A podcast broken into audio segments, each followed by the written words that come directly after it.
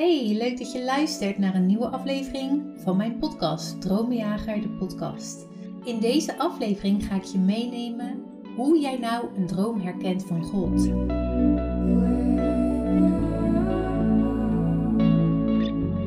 Is dat nou niet wat we allemaal willen weten? Deze vraag is misschien wel een van de meest gestelde vragen. Hoe herken ik nou een droom van God? En misschien heb jij precies diezelfde vraag. Ik denk het wel. Nou, als we lezen in de Bijbel kunnen we daar een aantal sleutels uithalen hoe we nou een droom van God herkennen. Deze sleutels die vinden we in de Bijbel, maar ik merk ook in mijn eigen leven en in dat van mensen om me heen dat deze sleutels, deze kenmerken van een droom van God ook echt kloppen. Dat die echt ook praktisch te vinden zijn in een droom van God. Onthoud, God is persoonlijk. Dus de manier waarop Hij spreekt tegen jou is anders dan tegen mij. En hoe jij het opmerkt is ook heel anders dan bij iemand anders. Het gaat erom dat jij leert herkennen wat God jou geeft in de nacht. Nou, ik gaf je al eerder die mooie tekst dat wij het vermogen hebben door de Heilige Geest om te herkennen wat God ons in zijn genade geschonken heeft. Oké, okay, we gaan zes sleutels ontdekken in het woord van God uiteraard, want ik ben dol op het woord van God. En we gaan zien dat dit elke keer opnieuw helpend is om een droom van God te herkennen. De allereerste sleutel die ik je wil geven is deze. Wanneer God spreekt door een droom, dan is Hij present. Hij is aanwezig. En God is altijd aanwezig. Hij sluimert of slaapt niet. En tegelijkertijd kan je zijn aanwezigheid extra voelen in een droom van God. Je bent als het ware opmerkzaam. Je aandacht is gewekt door de aanwezigheid van God. We zien dat dit gebeurt wanneer Jacob een droom krijgt. Weet je nog, Jacob, die droom in Genesis waar hij de engelen langs een trap heen en weer ziet gaan. Van de hemel naar de aarde, van de aarde terug naar de hemel. Een prachtige droom. En als je kijkt naar deze droom, dan heeft hij heel veel impact op het leven van Jacob. Het merkwaardige van deze droom vind ik dit. Jacob wordt wakker en dan zegt hij het volgende. Ik ga voorlezen uit Genesis achtentwintig vanaf vers elf. Toen Jacob uit zijn slaap ontwaakte, zei hij: De Heer is werkelijk op deze plaats en ik heb het niet eens geweten. Daarom was hij bevreesd en zei hij: Hoe onzagwekkend is deze plaats? Dit is niets anders dan het huis van God en de poort van de hemel. Daarna stond Jacob 's morgens vroeg op. Hij nam de steen waar hij zijn hoofdkussen van had gemaakt, zette die overeind als een gedenkteken en goot er olie over. Nou jongens, deze tekst alleen al bevat zoveel moois en daar kan je een preek over houden. Maar ik wil me even focussen op dat eerste stukje. Jacob heeft zojuist een, een droom gehad waarvan je zegt: wow, dit is duidelijk een droom van God. Engelen, een open hemel. En dan zegt hij: De Heer is hier en ik heb het niet eens geweten. Nou, hoe vaak heb jij dit nog gezegd? Hoe vaak heb jij misschien dit nog gedacht? God is wel degelijk bij mij. Ik had het niet eens in de gaten. Nou, een teken van Gods aanwezigheid is dus ook een kenmerk van een droom van God. Hij voelt ineens dichterbij. Hij voelt meer betrokken bij je leven. Sleutel nummer één is dus de aanwezigheid van God. Sleutel nummer twee. Een droom van God schudt je vaak wakker en je kan hem vaak goed onthouden. Ik spreek vaak mensen die soms na jaren nog zeggen: oh, dat was die droom en ik weet het nog precies. Misschien heb jij ook zo'n droom. Je weet het nog precies wat er gebeurde. Je kent de hele droom nog uit je hoofd. En soms is dat echt gewoon na vijf, tien, zelfs twintig of dertig jaar weet je het nog steeds. Nou, dit is echt ook een kenmerk van een droom van God. We vinden dit in Genesis zevenendertig vers negen. Nou, ik ga je een beetje helpen bij deze, want misschien zie je niet gelijk de vergelijking met dat een droom van God je wakker schudt. Weet je, een droom van God kan soms qua beelden helemaal niet heel bijzonder zijn. Maar iets in jou, en dat is de Heilige Geest, die schudt je wakker, waardoor je gewoon weet, dit is iets bijzonders, hier mag ik iets mee. Dit kan wel eens iets van God zijn. Deze droom is gegeven van, aan, uh, van God aan Jozef. De bekende droom waarin hij uh, ziet dat er uh, aardschoven en sterren zich buigen. Nou, ik ga het voorlezen. Genesis zevenendertig, vers negen. Jozef kreeg nog een andere droom en vertelde ook die aan zijn broers. Hij zei, zie, ik heb weer een droom gehad. En zie, de zon, de maan en de elf sterren bogen zich voor mij neer. Nou, dit is de tweede droom die Jozef kreeg. De eerste ging over de aardschoven die zich neerbogen.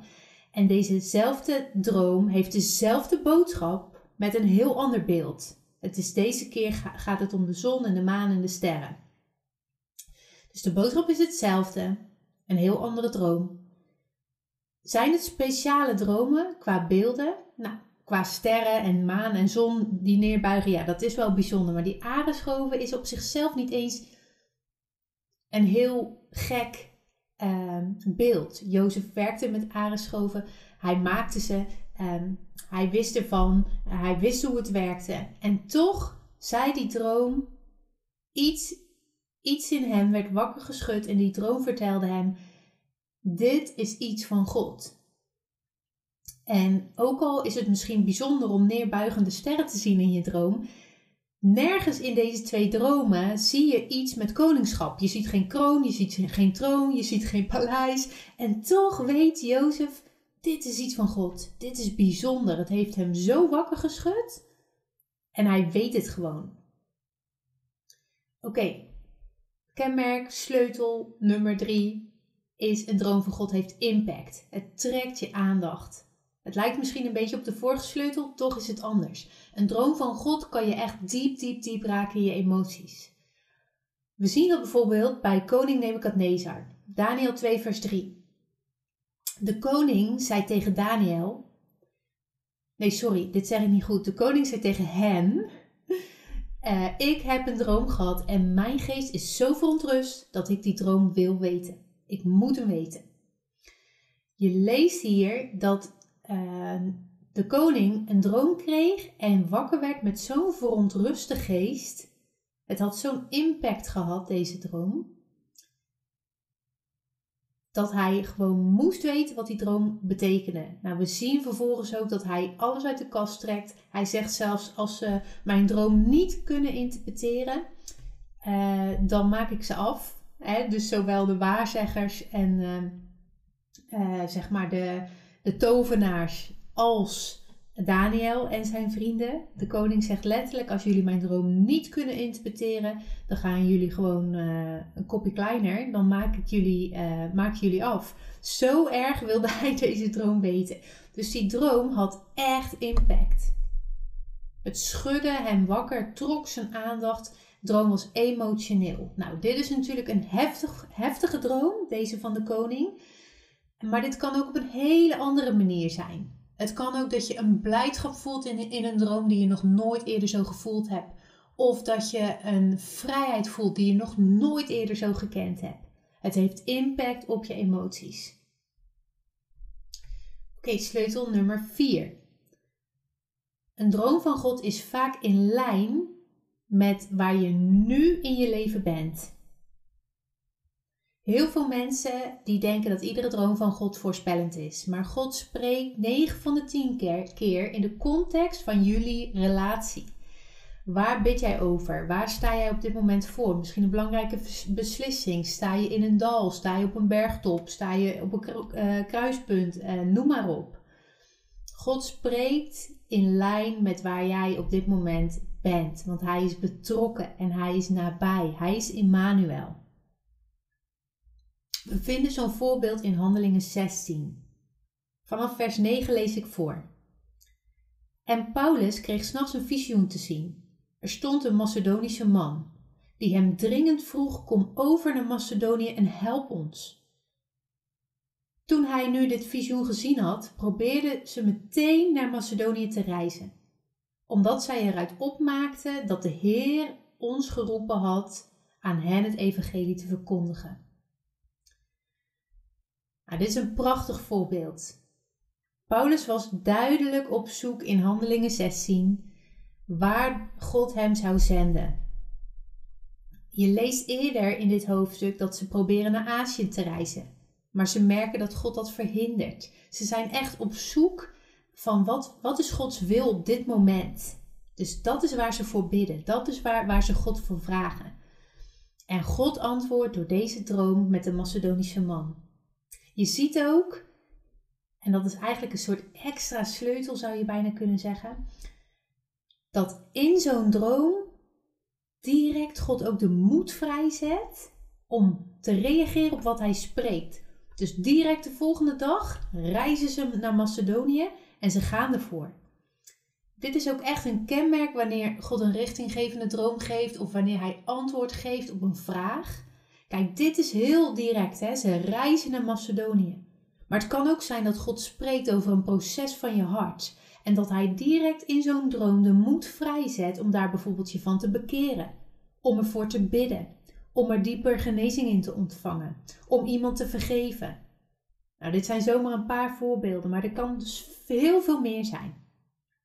Een droom van God is dus heel vaak in lijn met waar je nu op dit moment in je leven bent, waar je hem voor vraagt, waar je over bidt, um, waar je over nadenkt. Weet je, Psalm honderdnegenendertig zegt, hij kent van verre ons gedachten en hij weet ook wat we op dit moment nodig hebben. En daarnaast zet een droom van God heel vaak ook echt iets nieuws in je hart vrij, waardoor je de moed hebt om er ook mee eh, in actie te komen. Dus met datgene wat God zegt, ook echt iets te doen.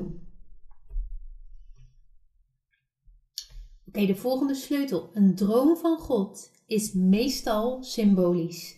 We zien dit in de dromen in de Bijbel, zien we dat het overgrote deel symbolisch is. God houdt ervan om symbolisch te spreken. We zien dat Uh, hoe de Bijbel ges- geschreven is. We zien dat hoe, uh, hoe God heel vaak dingen doet. Dat is symbolisch. Jezus sprak heel veel in gelijkenissen, in parabellen. Uh, God liet het tabernakel bouwen met allerlei materialen en kleuren. Uh, allemaal met een symbolische betekenis. God is, uh, houdt van symboliek. En daarnaast past het ook bij de Hebreeuwse taal, die heel veel diepere lagen heeft. Ik hou daarvan. Maar goed, daar gaat deze hele podcast natuurlijk ook over. Wat ik merk is dat heel veel mensen een symbolische droom niet herkennen. Ze gaan hem letterlijk nemen en ook letterlijk interpreteren. Ik ga daar straks in een andere aflevering ga ik daar dieper op in. Maar daar wil ik je echt uh, eigenlijk in wakker maken. Kijk goed of dat het een symbolische of een letterlijke droom is. Een letterlijke droom is heel, heel letterlijk. Dus dat betekent dat er uh, bij wijze van spreken iemand in een droom naar je toe komt en een boodschap geeft. Een hele letterlijke boodschap. Een symbolische droom kan soms letterlijk lijken. Maar als je verder gaat kijken, is die wel degelijk symbolisch. Vaak herken je dat bijvoorbeeld aan de omgeving. Wanneer de omgeving waarin de droom zich afspeelt niet direct herkenbaar is, niet een plek is waar jij dagelijks of veel komt, dan is negen van de tien keer jouw droom symbolisch. Dat is één van de dingen waaraan je dat echt kan herkennen. Nou, we gaan daar natuurlijk volop naar kijken in deze podcastserie, maar de meeste dromen van God zijn symbolisch en vragen dus ook om, uh, sim, om zeg maar een symbolisch uh, geïnterpreteerd te worden. Anders mis je de boodschap van God. Ik ga je daarin helpen. Maar daarnaast wil ik je deze tekst meegeven en ik heb hem al eerder genoemd, Eerste Korinthe twee vers twaalf. Want wij, en dat ben jij, jij hebt niet ontvangen de geest van de wereld, maar de geest die uit God is, zodat jij zou weten de dingen die jou door Gods genade geschonken zijn. De Heilige Geest in jou, die getuigt van de dingen die jij van God gekregen hebt. Dus je mag daarop leren vertrouwen. En je mag ook meer en meer, um, meer en meer erop vertrouwen dat wanneer jij een relatie hebt met God en je wakker wordt voor wat hij wil geven in de nacht, Dat je echt gaat herkennen hoe hij spreekt tegen jou. En wanneer je dat ontdekt hebt, gaat God er dingen aan toevoegen. Dus hou niet te stevig vast aan wat je nu kent. God gaat altijd dingen toevoegen, want hij wil altijd meer geven. Oké, okay, uh, de laatste sleutel die ik je geven wil is: een droom van God is vaak helder. Dat wil zeggen, hij kan licht zijn, alsof de zon fel, uh, fel schijnt. Hij kan kleurrijk zijn. Dit hoeft niet. Uh, veel mensen denken dat een droom van God altijd onuitsprekelijke kleuren heeft. Dat kan. Ik heb een aantal van deze dromen uh, gekregen, maar dat is relatief echt een klein percentage op het aantal dromen wat ik in totaal tot nu toe van God gekregen heb. Dus uh, ook daar zoek niet te veel naar zulk soort um, uh, uitersten. Het kan zijn dat een droom niet eens per se qua beeld heel zichtbaar is, maar dat wat je meemaakt in je geest, dus zonder dat jouw ogen het echt zien in de droom, dat dat heel helder is, dus dat het heel helder is wat je meemaakt in de droom. Um, maar het kan net zo goed dat jij droomt bijvoorbeeld in zwart-wit en dat is helder wit en helder zwart. Weet je, er is daarin, zijn daar geen absolute in. En dat, dat wil ik dus ook niet vangen in een soort van absoluut um, lijstje of kenmerk. Nou, dat ga je veel vaker van mij horen. Uh, God is niet te vangen in een lijstje, dus dat gaan we ook echt niet doen. Probeer dat ook echt niet, gaat je niet lukken. En doe je het toch, dan vraagt God altijd of dat je je lijstje weer wil, wil weggooien. Want hij wil altijd iets nieuws doen, amen. Oké, okay, even een klein zijstapje. Een droom van God kan ook zijn dat hij de plannen van de vijand onthult aan jou. De Bijbel zegt dat de plannen van de vijand ons niet onbekend zijn. Nou, wat houdt dat nou in? God kan je soms als het ware achter de sluier laten kijken. De vijand wil altijd bedekken, die wil dingen in het duister houden, omdat hij weet dat als ze in het licht zijn, dat hij er niet meer bij kan, dat hij er geen grip meer over heeft. He, uh, en, en daarom is het ook zo belangrijk, he, dat wij dingen in het licht brengen. Want alles wat in het licht is, kan niet meer in de duisternis zijn. En de duisternis heeft er dus ook dan geen vat meer op. Maar het kan zijn dus dat God als het ware achter de sluier of in de mist laat kijken en laat zien wat de vijand aan het uh, beraden is. Wat hij aan het doen is. Waarom doet God dat? Zodat je ervoor kan bidden en op kan handelen. Zodat je weet wat er echt speelt in de geestelijke wereld. En dat kan uh, daartegen kan bidden. Hè, of het hemelse kan uh, vrijzetten. Zodat plannen teniet gedaan worden. En daarnaast uh, geeft God zulke dromen zodat je erop kan handelen. En handelen is onder andere bidden. Hè? Uh, maar handelen kan ook zijn... Um, uh, Nou ja, dat God iets bekend maakt wat je anders niet wist. En dat je ineens weet van, oh joh, zo zit het eigenlijk. Het is nodig dat dit, dit en dat. En er is nodig dat er vergeving plaatsvindt. Er is nodig dat er um, uh, herstel plaatsvindt. Er is nodig dat er uh, een ontmoeting plaatsvindt. Nou, ga zo maar door. Wanneer doet God dit? God doet dit op het moment dat je hem al wat beter kent in zijn droomtaal, zou ik willen zeggen. Um, Ook dit ga ik veel vaker noemen, maar God is een goede vader. Dat betekent dat hij je niet iets gaat geven waar je echt geen raad mee weet op dit moment. Hij gaat je aan de hand meenemen en hij gaat je leren gaandeweg. Oké? Okay? Dus je hoeft niet ongerust te worden of wat dan ook. Maar wanneer God dit doet, is op het moment dat je uh, veel doet met voorbeden, bijvoorbeeld. Voorbeden voor mensen, voor bedieningen, voor kerken, voor landen, voor regio's, et cetera. Dan zal God zulke soort dromen laten zien. Dan is vaak dus ook het doel bidden. En niet zozeer dat zo'n droom per se gedeeld moet worden. Als het zo is, vraag je het aan God en deelt hij dat ook met jou. Dat je het he, naar buiten mag brengen. Heel vaak zijn dit dromen om actie op te ondernemen. Dat wil zeggen of bidden of een van de dingen die ik eerder noemde. Maar God is ook degene die je daarin wijsheid geeft, oké? Okay? Nou, het uiterlijk van zulke soort dromen kan dus heel anders zijn dan een droom van God. Het uiterlijk kan zijn dat ze mistig zijn, dat het als het ware een beetje donker is, alsof je dus letterlijk achter de sluier kijkt. Uh, ik krijg vaak zulke soort dromen of regelmatig zulke soort dromen. En wat ik ook heel mooi vind en liefdevol van God is dat wat je ook aanschouwt in zo'n droom, ook al is dat, kan dat heel heftig zijn, is dat hij die standvastigheid en vrede in je hart geeft. Want wanneer God iets laat zien, geeft hij ook altijd de uitkomst. Dat betekent dat hij helderheid geeft en dat hij altijd komt met de uitkomst, met de oplossing, met de overwinning. Amen. Dus eh, de emotie die belangrijk is wanneer je een droom wil gaan begrijpen, is heel vaak in zulke soort eh, dromen. Dus vrede of standvastigheid of eh, nou ja, eh, strijdlustigheid, zoiets, moed. Zulke soort dingen.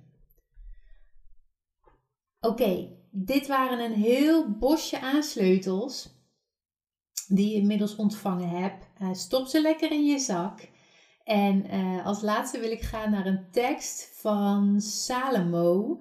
Uh, dit gaat over Salomo en dat vinden we in Eerste Koningen drie vers vijftien. Ik vind het een hele mooie tekst omdat het zo laat zien... Um, Ja, wat herkenbaar is voor ons ook vandaag de dag. De reactie van Salomo. Oké, okay, daar gaat hij. Salomo die had dus net een droom gekregen waarin God hem vroeg, wat wil je hebben van mij? En Salomo zei, geef me wijsheid. Nou, we kennen die droom. En dan staat er dit. Toen werd Salomo wakker en zie, het was maar een droom. Hij kwam in Jeruzalem, stond voor de ark van het verbond van de Heer, bracht brandoffers, bereidde dankoffers en richtte een maaltijd aan voor al zijn dienaren. Kortom, Salomo werd wakker uit een hele bijzondere droom en hij zegt, het was maar een droom. En vervolgens gaat hij over tot de orde van de dag, dingen die hij dagelijks deed, zoals de eh, brandoffers brengen en de dankoffers brengen. En eh, later zien we dat dit zeker niet zomaar een droom was en werd hij wel degelijk de meest wijze en ook de meest rijke man um, op aarde. Maar op het moment zelf dat hij wakker werd uit die bijzondere droom, zei hij, zie, het was maar een droom. En weet je, met deze sleutels zou jij dat niet meer hoeven zeggen. Met deze sleutels kan je praktisch aan de slag en ga je meer en meer herkennen, oh, dit was niet zomaar een droom, dit was God.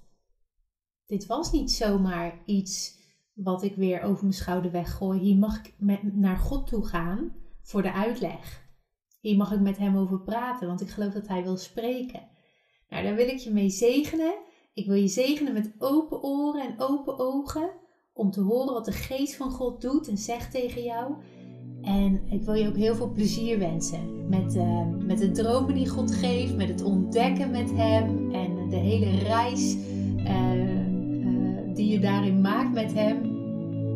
Je reist uiteindelijk niet ergens naartoe, maar je bent gewoon onderweg met hem en je wandelt met hem. Uh, dus geniet daarvan en uh, bless you.